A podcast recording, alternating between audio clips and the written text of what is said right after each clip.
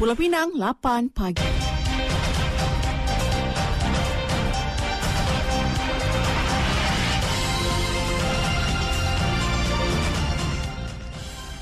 Warta Mutiara bersama saya Zatul Iqmah Muhammad Noor. Assalamualaikum dan salam Malaysia Madani.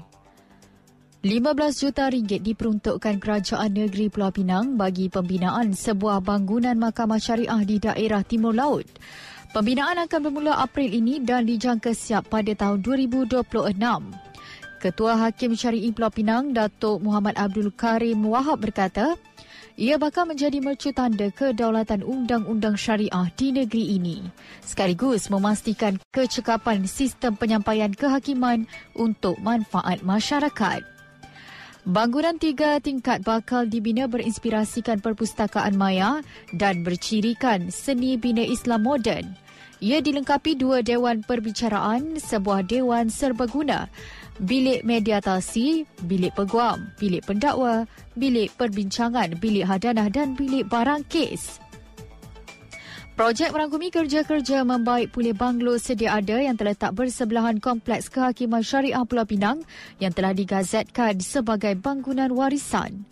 Terdahulu yang di-Pertuan Negeri Pulau Pinang Tun Ahmad Fuzi Abdul Razak merasmikan majlis peluncuran bangunan Mahkamah Rendah Syariah Daerah Timur Laut. Sebanyak seribu peluang latihan teknikal dan vokasional TVET ditawarkan kepada pelajar tahfiz di Pulau Pinang. 10 juta ringgit diperuntukkan menerusi Majlis Pembangunan Bumi Putra Pulau Pinang MPBPP bagi pelaksanaan program tersebut.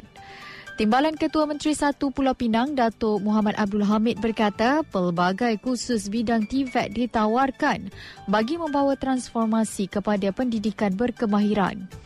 Ia menggabungkan unsur ilmu tahfiz dan kemahiran vokasional selaras dasar pendidikan tahfiz negara 2.0.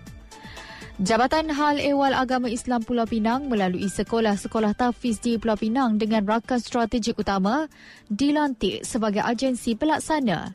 Ia melibatkan Institut Latihan Perindustrian Giat Mara, Politeknik, PSDC, Professional Mutawif Development dan Polaris Maritime Training Academy Sendirian Berhad.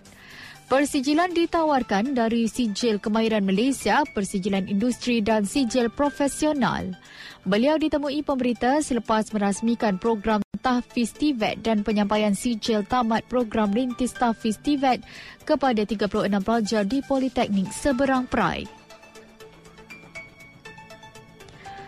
Penerbangan sulung Fly Dubai dari Dubai, Emiriah Arab Bersatu UAE yang selamat mendarat pukul 3.03 minit petang Kamis di lapangan terbang antarabangsa Pulau Pinang telah diberikan sambutan tradisi dengan semburan air ke atas pesawat tersebut.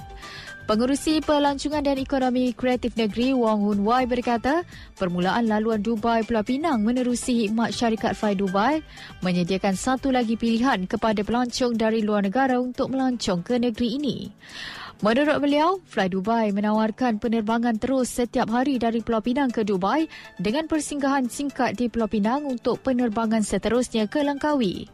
Dalam pada itu katanya pada tahun ini pelbagai syarikat penerbangan antarabangsa kembali semula ke Pulau Pinang dan menyediakan perkhidmatan kepada pelancong dari pelbagai negara.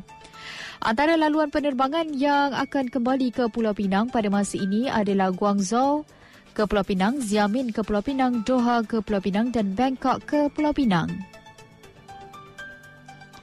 Dari sungai hingga segara, Palestin pasti merdeka. Sekian Warta Mutiara, berita disunting satu Likma Muhammad Noor. Assalamualaikum, salam perpaduan dan salam Malaysia Madani.